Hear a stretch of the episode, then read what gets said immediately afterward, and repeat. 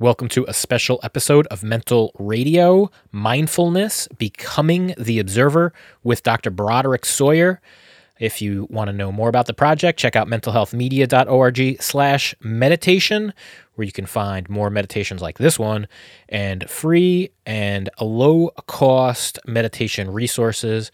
After the meditation, there is a Q&A with Dr. Broderick, which is at about the 13 minute mark and you can hear more about uh, what this meditation is all about, uh, next steps, uh, what to do if you're having a hard time, so on and so forth. So be sure to stick around to check that out. And with all of that said, I will let Dr. Broderick take it away. So, what we're going to do here is first start to close the eyes. And what you want to do is find a comfortable position in your seat. And meditation is really about not taming your mind, you're trying to see it clearly, exactly as it is. And once you see it clearly, then it has a harder time roping you into believing certain things about yourself certain things about others. And a lot of problems can be solved just by seeing the mind clearly, not to solve the problems that the mind brings up, but just to see the mind itself, you see, rather than adjust the pictures that you're taking with the camera, just adjust the setting on the camera itself. So that's what we're doing. So, with any practice, you want to start by taking very deep, slow, and easy in breaths into the lungs. So start by taking very deep in breaths. Really breathe all the way in.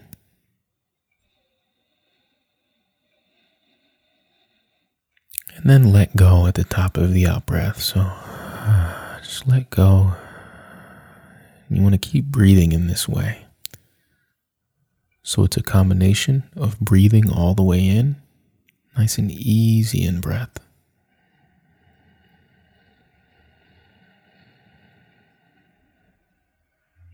And letting go all the way, all the way, all the way out. And then breathe all the way in. And this time, when you let go, let your shoulders go a little bit. Let the neck go. With each out breath, start to let go of any tension in the jaw the muscles in the face, maybe tension in the lower back or the legs or the hands or in the neck, anywhere. You might feel tension. We're using the breath to send the body a message. We're breathing in. And then we're.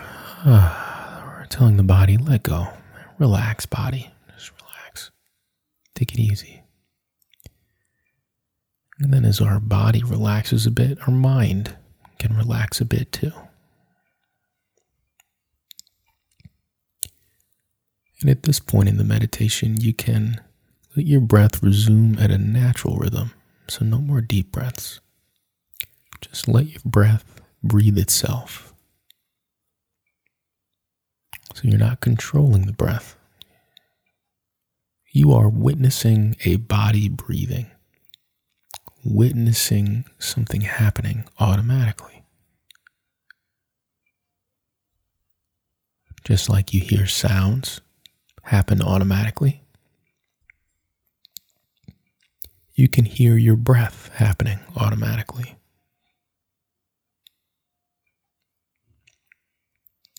Just really let go of that tendency to control. You want to witness. Don't be yourself. Just watch a self happening. That includes your breath, that includes sounds, feelings, thoughts. You are watching your experiences as if they are happening to someone else.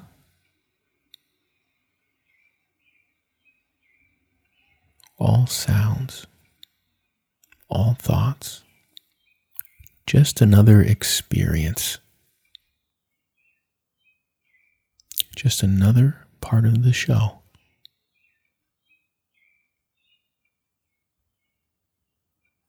Anything that's happening. So now addressing the mind from this space. So as you can see, the attitude is one of watching. So you're watching. Here you are. You're letting your breath breathe itself. You're watching the breath. You might watch these sounds. You might watch an emotion, a body sensation. Things are happening, and you are experiencing those things. You're sort of watching the experience instead of getting caught up in the experience and identifying with it and having an opinion about it. So that's the attitude. The basic attitude of meditation is this observer awareness. So here we are observing. Step one. And now, step two, I want us to look directly at our thoughts. So, what this means is shining the light of awareness on that voice or the pictures in our heads. Just watching. Just watch with the same attitude. You don't care what the mind says either way. This observer is only aware. So you might see slow thoughts, fast thoughts, happy thoughts, sad thoughts, but it doesn't matter to you because you are the observer. These thoughts are coming from someone else. So I want you to just sit in this space of no preferences for what your mind says or does. Sit right there and just look directly at the mind with this energy of witnessing without controlling. And I'll leave some silence here for you to do that, remembering that if you get caught up in the mind, remember to let go again. Remember that you are the observer.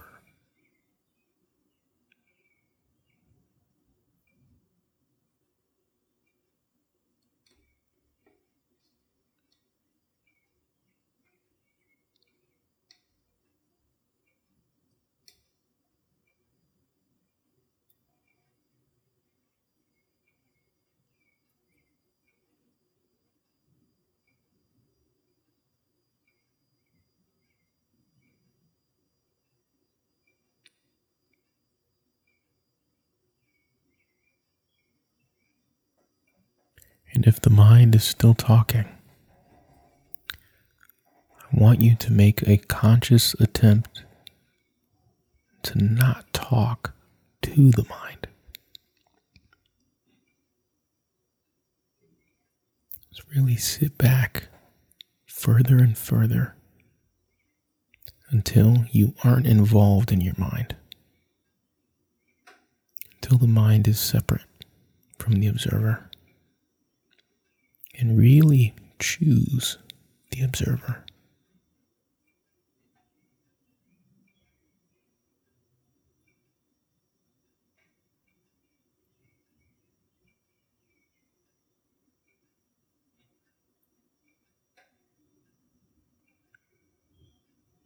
Notice the silence between thoughts.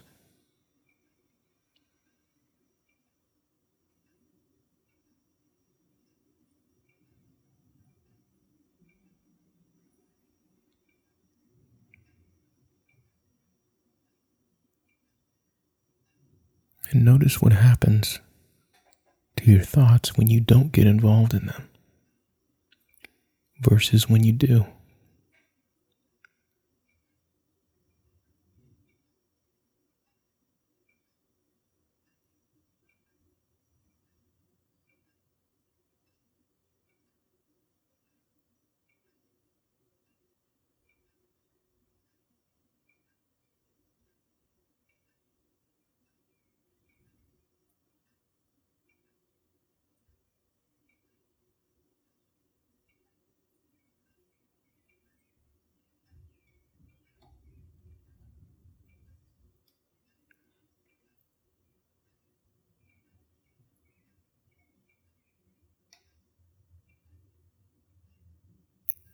Notice the tone of the voice that the mind has, or which pictures, which thoughts it's choosing.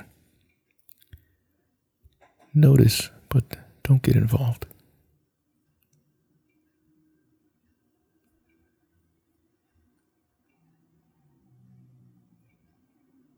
Again, it's helpful to view the mind as someone else. This way, we can really let it go, let go of that control,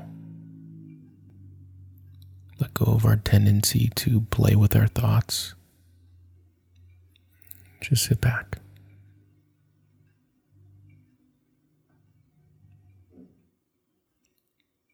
And once practiced enough, we can learn to sit back on command. The more we practice sitting in this observer awareness as we watch our thoughts.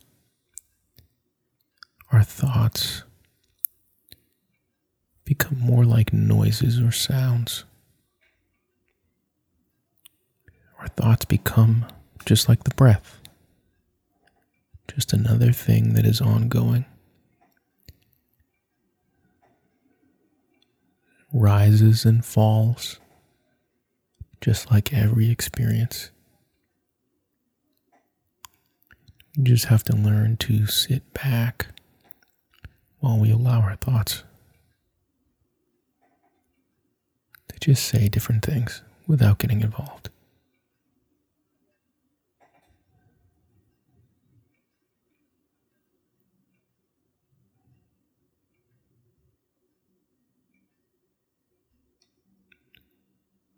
So, taking just one more full in breath.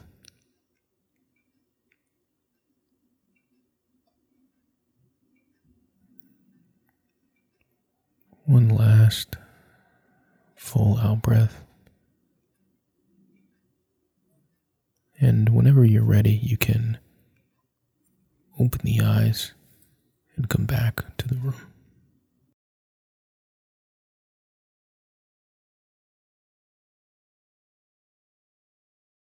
So, Dr. Broderick, what was the meditation that we just listened to?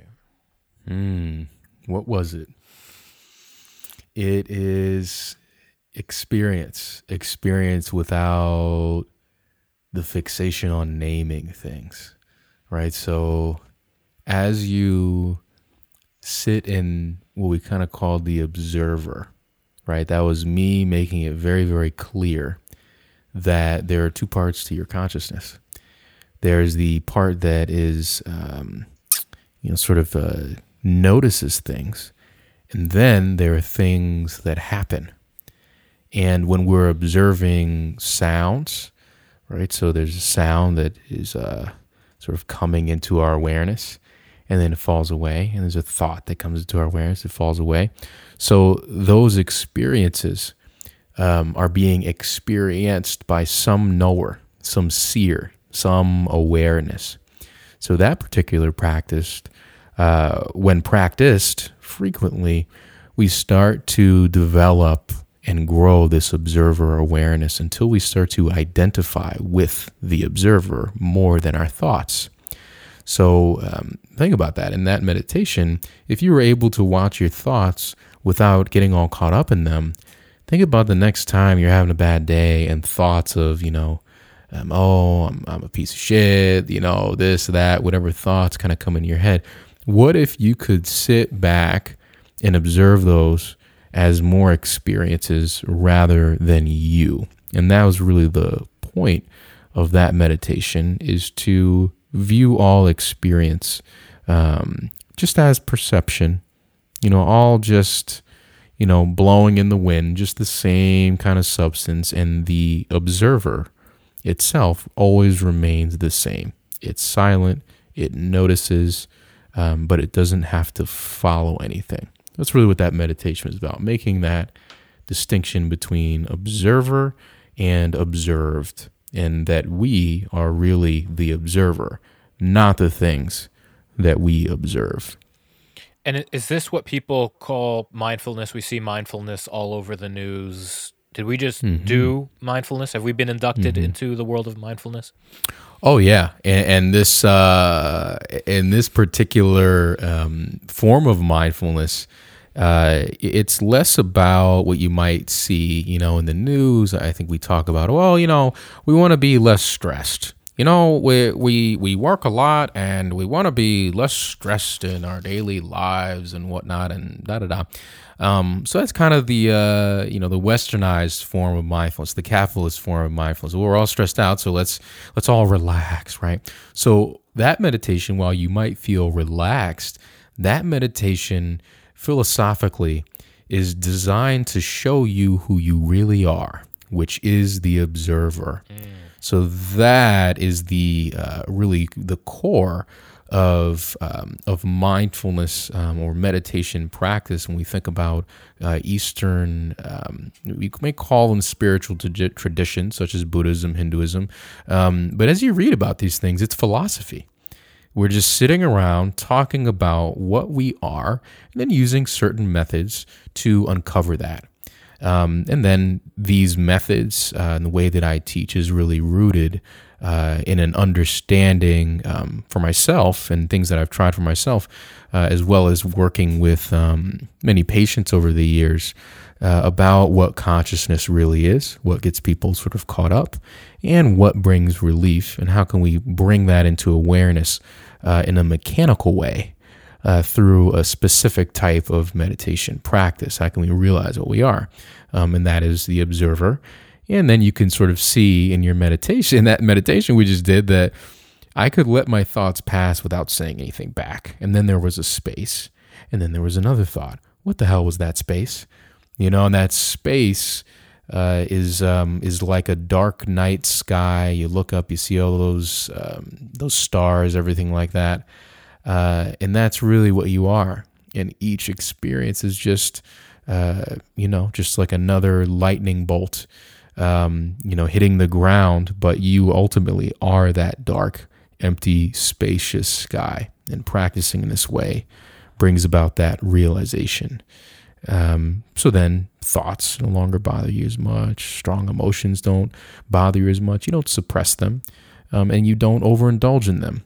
They just are, just another experience. Um, all just a reminder that you are indeed alive, uh, and, and, that's that. Um, so yeah so the first this is the second meditation that we did the first one we did was mm-hmm. breath work this one was more of a mindfulness meditation do these things work together should you do them together mm-hmm. or separate are they connected mm-hmm. are they to- should you just do one or the other how does it work mm-hmm.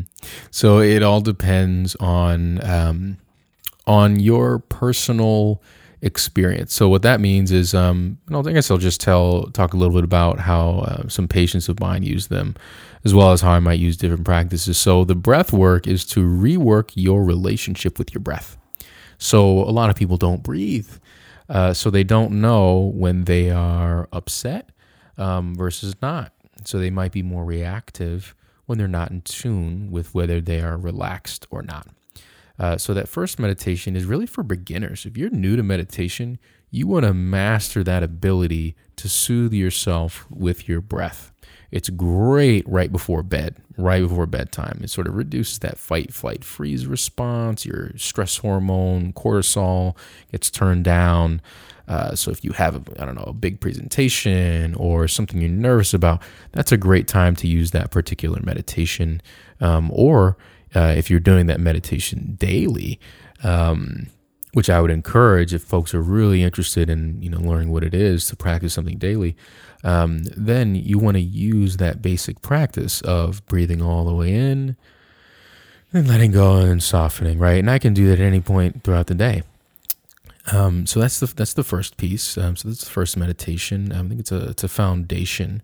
Um, very great for beginners, um, and also I think people with um, mental health issues just starting there, learning what it feels like to be safe. Uh, then the second piece is more of an ex- existential piece. Um, it's a little bit more difficult if you, I think, if you are new to meditation, to sit in that observing awareness. Um, but once we relax our bodies, turn down, you know, that fight, flight, freeze response, cortisol's down. Now our awareness sort of opens up. So you think about like a, I don't know, a horse with blinders on. When we breathe and feel relaxed, then those blinders sort of open up a little bit, and then we can uh, see more of what's there, more shades. So I think a good example is you see a picture on the wall. The picture on the wall uh, is being seen in contrast to the color of the wall it's on. So frequently we only look at things as standalone, but as we relax, we see the context that bring about different things. Uh, so then once we're sort of in that more relaxed space, we can see that there are things here that are shifting. There's a fuller experience. Now let's sit in our observing awareness and let those experiences run without doing anything. So that can be tricky for folks because we might uh, see things that we don't like. We might experience emotions that we're still judging, right? So um, as uh, we engage in these types of practices, especially for that second meditation practice, um, use your own awareness to guide you. If it's too intense or it's just not making sense, then good good time to pop on the first meditation. You know, it's just maybe where you're at, learning what it feels like to be safe, and then uh, as you let your thoughts run, just hanging back in that awareness, or um, just sticking to sounds as well. So just, you know, sitting there and listening to sounds without naming them. Just really learning to watch without judging or saying anything back to your experiences. All experiences, learning to see them as one from this perspective of this observer. And then you'll notice that you have much less reactivity to these experiences as if, oh no, I had the thought that this means that. This is like that other time when I had that, da da da. And now you see all that meaning that's getting loaded into there. And then now I'm emotionally reacting to that meaning that I myself am creating by um, sort of identifying with my experience rather than just saying, huh, something was observed. What's next? Huh, something is. And also, that more expansive awareness um, cranks up the volume on our creativity. So if I only think that, oh, I can only teach meditation in a meditation hall because that's what it is and that's the thought I have about it, then I don't jump on here and teach meditation in this way. You know what I'm saying? So then, if anything can really mean anything, uh, there's a lot of freedom in that. We kind of look at it as like, oh, it's nihilist. Nothing means anything. Well, nothing means anything, but also it can mean everything at the same time. And that space comes from that sort of observer awareness that can see things without having that tendency to sort of follow, follow, follow, um, with, without awareness of that fluidity, that meaning that we are creating by you know what we um, sort of pay attention to. And um, in this monologue with one quote by uh, Indian uh, sage Ramana Maharshi, he says that to focus on one thought is to exclude all other thought. So everything is kind of happening at one time, but we focus on one as if it's the only. And then something else comes up and we're like, oh no, what is this? You know, and then we're all uncertain and we're trying to find meaning, and then something else comes up. But really, what if we just hang back and see you know, that it's all there? And then we can really see the shifting. We can see reality more clearly from this perspective. So, how should people use this? Should people you do the breathing and then do um, mm-hmm. Uh, then do the mindfulness meditation? Um, should they listen to mm-hmm. your voice every time? Mm-hmm. Should they do it once a day, twice a day, once a week, twice a week? Mm-hmm. Uh, give mm-hmm. people a little bit of. You're the doctor. We need a, a meditation prescription here for. You need for a prescription. Well, yeah. if if you need therapy, go to therapy. Number one, which is legally right. as far as meditation goes, uh, what I would recommend start with uh, do the breath work each day. Um, I would start in the morning, and I would do that for seven days straight. And then if you're feeling if you're feeling froggy, you know, if you're feeling you really want to get after it, then do the breathwork meditation once in the morning and then right before you go to sleep. Okay, and especially this is a great meditation for sleep because you're sort of turning down um, your cortisol, right? So then um, the next seven days, start with just one, um, you know, one of the um, just once a day, um, if you'd like. But again, you can choose how you really want to use it, depending, because um, we don't want to dive too deeply into our stuff if we're not ready. So we don't want to meditate meditate seven times a day to start. Just make it, you know, just progressively sort of increase. Um, but I think after that first seven days of breath work, then I would do the same thing. Um, so morning.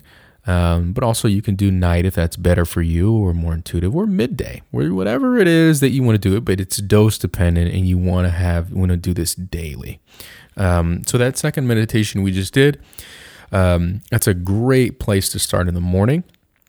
From that observer you're sort of centering yourself in that observer uh, and then also again like at night um, uh, you know, before work or after work, you know, wherever you see that there is space, that's where you really want to practice. But whatever time you use for any of these meditations, uh, you want to do it at the same time during the day. So you kind of want to ritualize it so it becomes a habit. Um, and also um, centers you at very specific times and play around with that. Um, so you might notice that okay, first seven days I did breath work, um, morning and night, uh, and then the second week I did uh, the um, you know the second meditation, the more open awareness, observer based meditation. I did that one. Uh, you know, twice a day, same way. And I found that actually I sleep better when I do the breath work one. So instead, I do the um, I do the open awareness, the uh, observer one in the morning, and then I do breath work at night. Uh, so really just play around with it. Uh, and then also you can get to the point where you kind of understand my instructions, my philosophy, and you can just close your eyes and just embody that philosophy without the recording. Um, mm-hmm. So, yeah. Um, I'm still doing twice a day. I, tr- I do one pretty much like in the mid afternoon and then uh, maybe mid evening. Um, but the breath work that I've incorporated, I do that now um, before I go to bed every night. And um, it's the first time that I've been able to go back to sleep mm. in about a decade. Mm. No joke. Mm. And and a lot of that is my own recovery, but some of it is just the breath work of just being able to like mm-hmm. really just calm that initial cortisol surge when you wake up too early. Yep and that just makes all the difference in my life. I got to tell you. I'm glad, man. I'm glad. It's um, it, it was this uh, this fascinating thing I, I found with myself in my own meditations that when I was able to let go of full full breaths, that's when my thoughts started to slow down.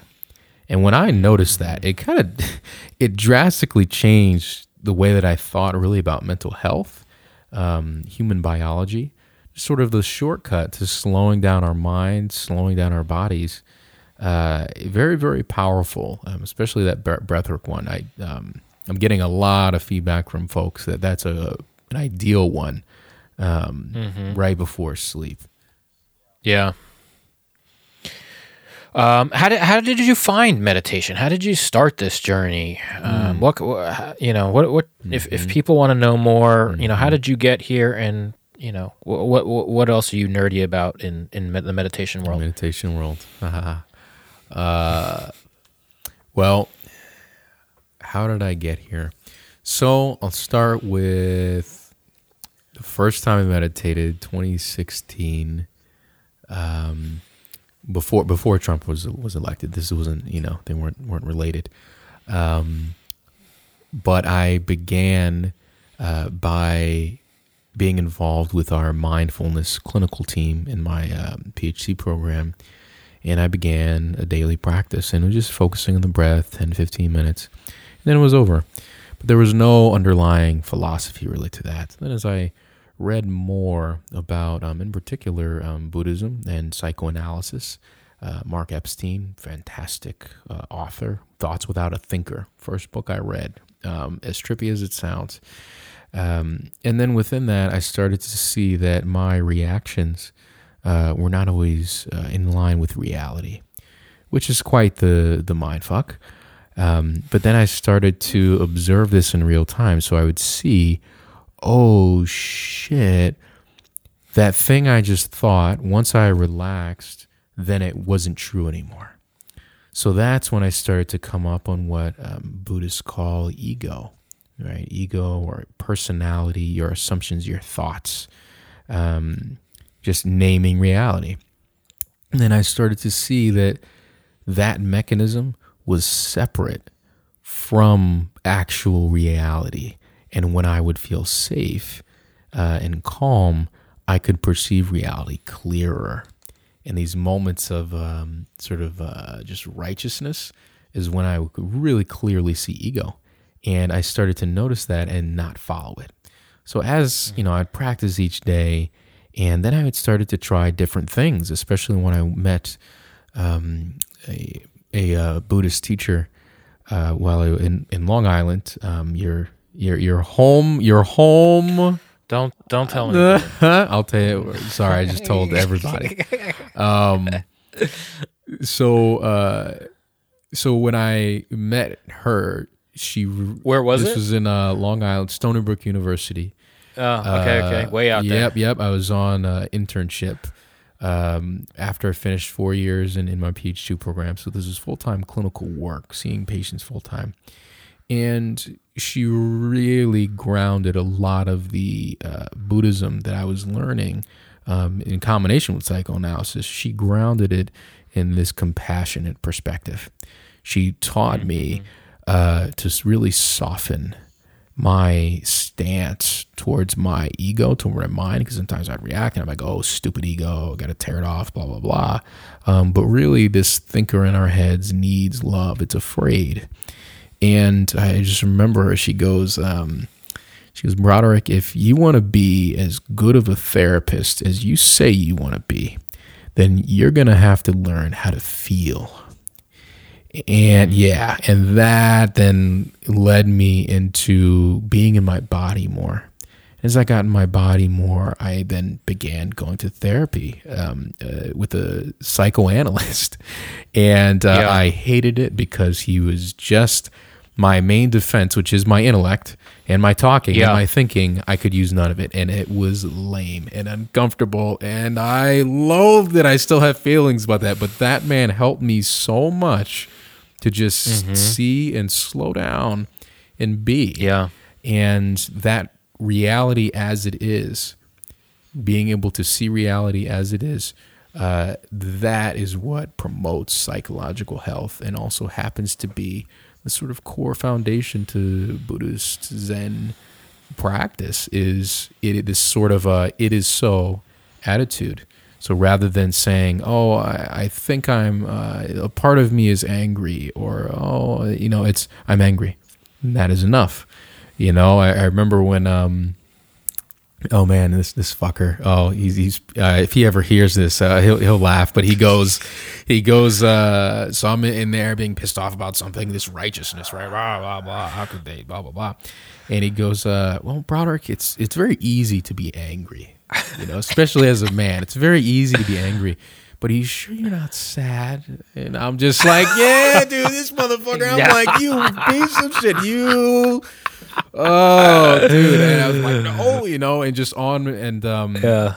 on my way home obviously crying my eyes out um but uh, with him he, his advice to me was why don't you just go home and be sad and it was Yeah. so common sense just this as it is approach and at that time i was deepening my meditation practice simplifying it so rather than all the bells and whistles it was how do i just be just be Yeah. and um, I started to read less.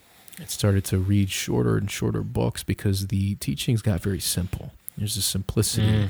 uh, to this uh, this way of being. There's certain things to know, um, you know, but then a, a lot of it is there's more bells and whistles. So as I uh, deepen my practice, as I work through a lot of my stuff, uh, you learn to feel yourself as you do, as you are. Whether it's emotions of Mhm. fear, sadness, whatever it is, you feel them and you feel them fully, and that's what it is in the moment. And reality is very direct with us, uh, and so um, I will uh, still to this day, you know, read different different things with this sort of direct style, different um, different books or teachings or things like that. Um, but really, now at this point, uh, my meditation practice has become outside of meditation practice. So it's every moment trying to maintain my observer awareness, right? While even right now in this moment, a Broderick is just sort of happening. What I know is what I know, and I can't know any more than what I do right now. So anything I say, it can't be better than what it is. So let go of that extra control, you know, that that uh that um you know that oversight that we have of ourselves. That oh uh well actually uh Jesse uh you know, you know that that like trying to say the right thing. Just let yourself flow and be. If you're Yeah. you know if you're a, a, a fast talking guy from you know 30 minutes outside of the Bronx and you got this greediness to you and da, da, da, it, it just it is what it is. You know it is what it is Yeah. and you let it rip and um when you We have that in common. oh yeah dude. And when you calm down man yeah yeah. It's uh you just are and there's nothing there's nothing more to be than what's right here. So it's um meditation for me to sum it up it's going from trying to be broderick to stop trying because that's redundant. I already was. So it's just less doing more acknowledgement of what is and this has been me the whole time. And I, i'm still finding new nooks and crannies. Um you know so it's it's been an exciting journey and it's and it's still going. You know i think it is for for all of us Oh, for sure. And as the word world becomes a more complicated place, the applications of uh, mm-hmm. these wisdoms is never uh, never ending and uh, evolving. Mhm. Um, I would say. yeah Um, if, if people are at home Mhm. and they love what you're saying and they're really into it, and they Mhm. kind of get into a flow with this meditation, wh- what should they look at next? Not to overload them with a million books, but yeah yeah yeah what would be a good good next step? Let's see. So a couple of books. Let me just I'll give you three just to not overload it. The first one, Zen Mind, Beginner's Mind.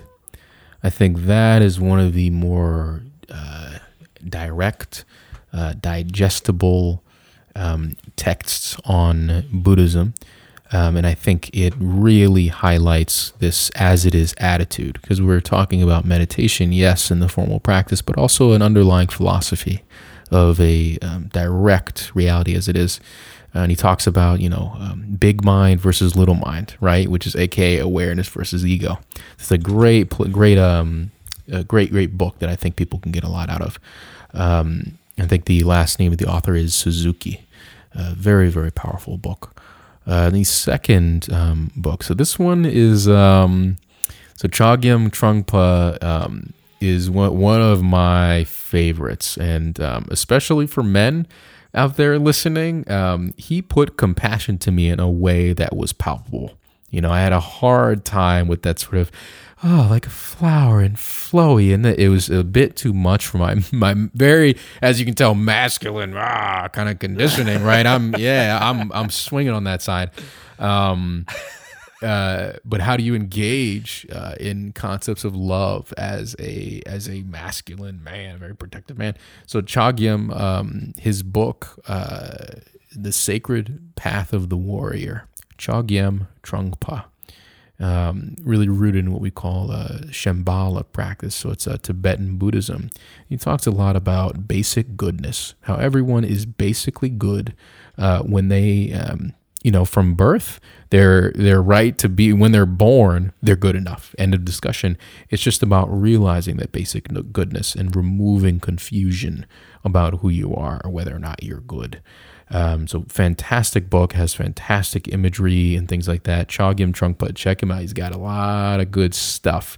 Um, if you really want to take a deep dive and really understand, um, you could say Buddhism, but also just reality. Um, next, I'll say uh, the book um, Spiritual Teachings of Ramana Maharshi. So, hmm. fair warning. This one's a little bit trippier, but for you all folks who like to get out there, Ramana's the guy. That process of who am I, right? Those, yeah. he was an Indian sage, I believe, in the 1800s, um, who, who in this book just includes question and answer from him and his devotees. So you get to, oh, cool. yeah, it's great. You get to hear anxious people just like us asking this literally, this enlightened being, fully enlightened, uh, questions. And he just, his responses, you get to see everyone sort of thinking together. Um, then lastly, I would recommend uh, Ram Dass's Be Love Now. Mm-hmm. So spiritual teacher Ram Dass um, a lot of YouTube content, very very good. Oh yeah. Um, similar to Alan Watts, who also has a lot of great um, YouTube content, um, and these talks can range from uh, you know anywhere from 10 minutes um, ram dass's how to love yourself 10 minutes um, of just straight wisdom um, in, all the way into two hours or you know three hours you know so however uh, however you want to use use some of these resources. But that book, Be Love Now, really details his understanding of love and oneness, interconnectedness, um, based on his experiences with his Indian guru, um, and really, um, you know, part, uh, you know, part uh, narrative storytelling, um, and then part just uh, his life and his philosophy. Um, but yeah, those are the texts I would really um, begin with, with uh, Zen Mind, Beginner's Mind, um, really being the baseline for folks. Because um, this philosophy is um, the translation of Eastern, you know, vision into a Western world. And I think um, Suzuki does a great job with that. as well as um, Chogyam. He taught in the U.S. for a while. Kind of a wacky, wacky teacher, wacky guy, fun guy. He's he's funny. Um, and then Ram Dass, obviously from um, from the West. Uh, and then Ramana's um, philosophy is also embodied really by um, by Ram Dass as well. But I think that um, Ramana Maharshi is is a bit more Eastern, maybe a little bit more hard, uh, difficult to follow, but um, just a very deep and rich, rich teacher and text.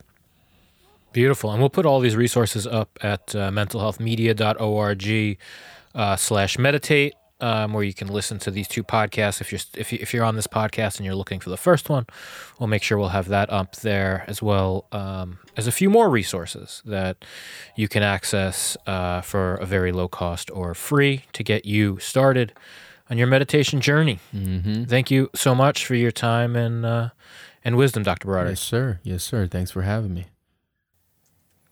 Thanks for tuning in to this special edition with Mental Radio. If you want to support the podcast, the best thing you can do is to share it. iTunes and Spotify, they don't do a lot to promote the podcast, and we need your support by sharing it. You can tag me at Zookmann on Twitter and on Instagram at Z-O-O-K-M-A-N-N or Dr. Broderick uh, at Broderick um, A88 and uh, yeah, we'll uh, retweet you. I will follow you. Dr. Broderick might be a little bit more selective in who he follows, but I think you got a reasonable chance with Dr. Broderick. Um, that really helps us out. And if you want to figure out how you can get involved more with the project, check us out over at mentalhealthmedia.org, uh, where we've got all of our links and all of our info. And um, yeah, you can find out uh, how to plug in. We got some t shirts, we got some stickers, um, so on and so forth. Uh, as always, this uh, podcast is produced by AV Flocks with a special thanks to Tom Trottier, Tamara Broadhead, and Patrick Mohan. Thanks to all of our uh, GoFundMe supporters Mecky M, Carolina P, Ryan P, Chip and Nads, Metal D, Tall Paul M, Joel R, Ben G, Vinny R, Patty M, Sean H, Linda E, Franklin G, Johnny P, Sophia M, Jackie M, Bob S, Rose P, Jeannie A, Handy H, Tim W, Stephanie P, Patrick L, Stephen J, Judy B, David L, Stuart M, Jim E, Cash G, The Smo, Alex B, Marilyn S, Colin F, Lauren B, Patricia M, Phil A, and Ivan M. Um, and that in the background is Basho the Therapy Cat. So thanks to Basho the Therapy Cat for adding his two cents as well. And uh, I hope you like this one. Uh, I'm really proud of, uh, really proud of this one, uh, this episode with Dr. Broderick. It's real meditation, real skills.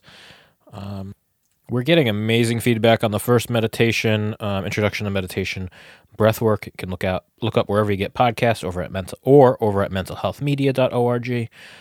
Um, I'm hoping this one helps people too. Everyone's really stressed out. So it's time to take a breath and look at your thoughts and see what is. It is really a privilege to be able to bring this to the world. Please help us do that more and share as much as I can. All right. I appreciate you, everyone. Hang in there. Take care of yourselves. Look out for each other. I'll talk to you later. Zygazant.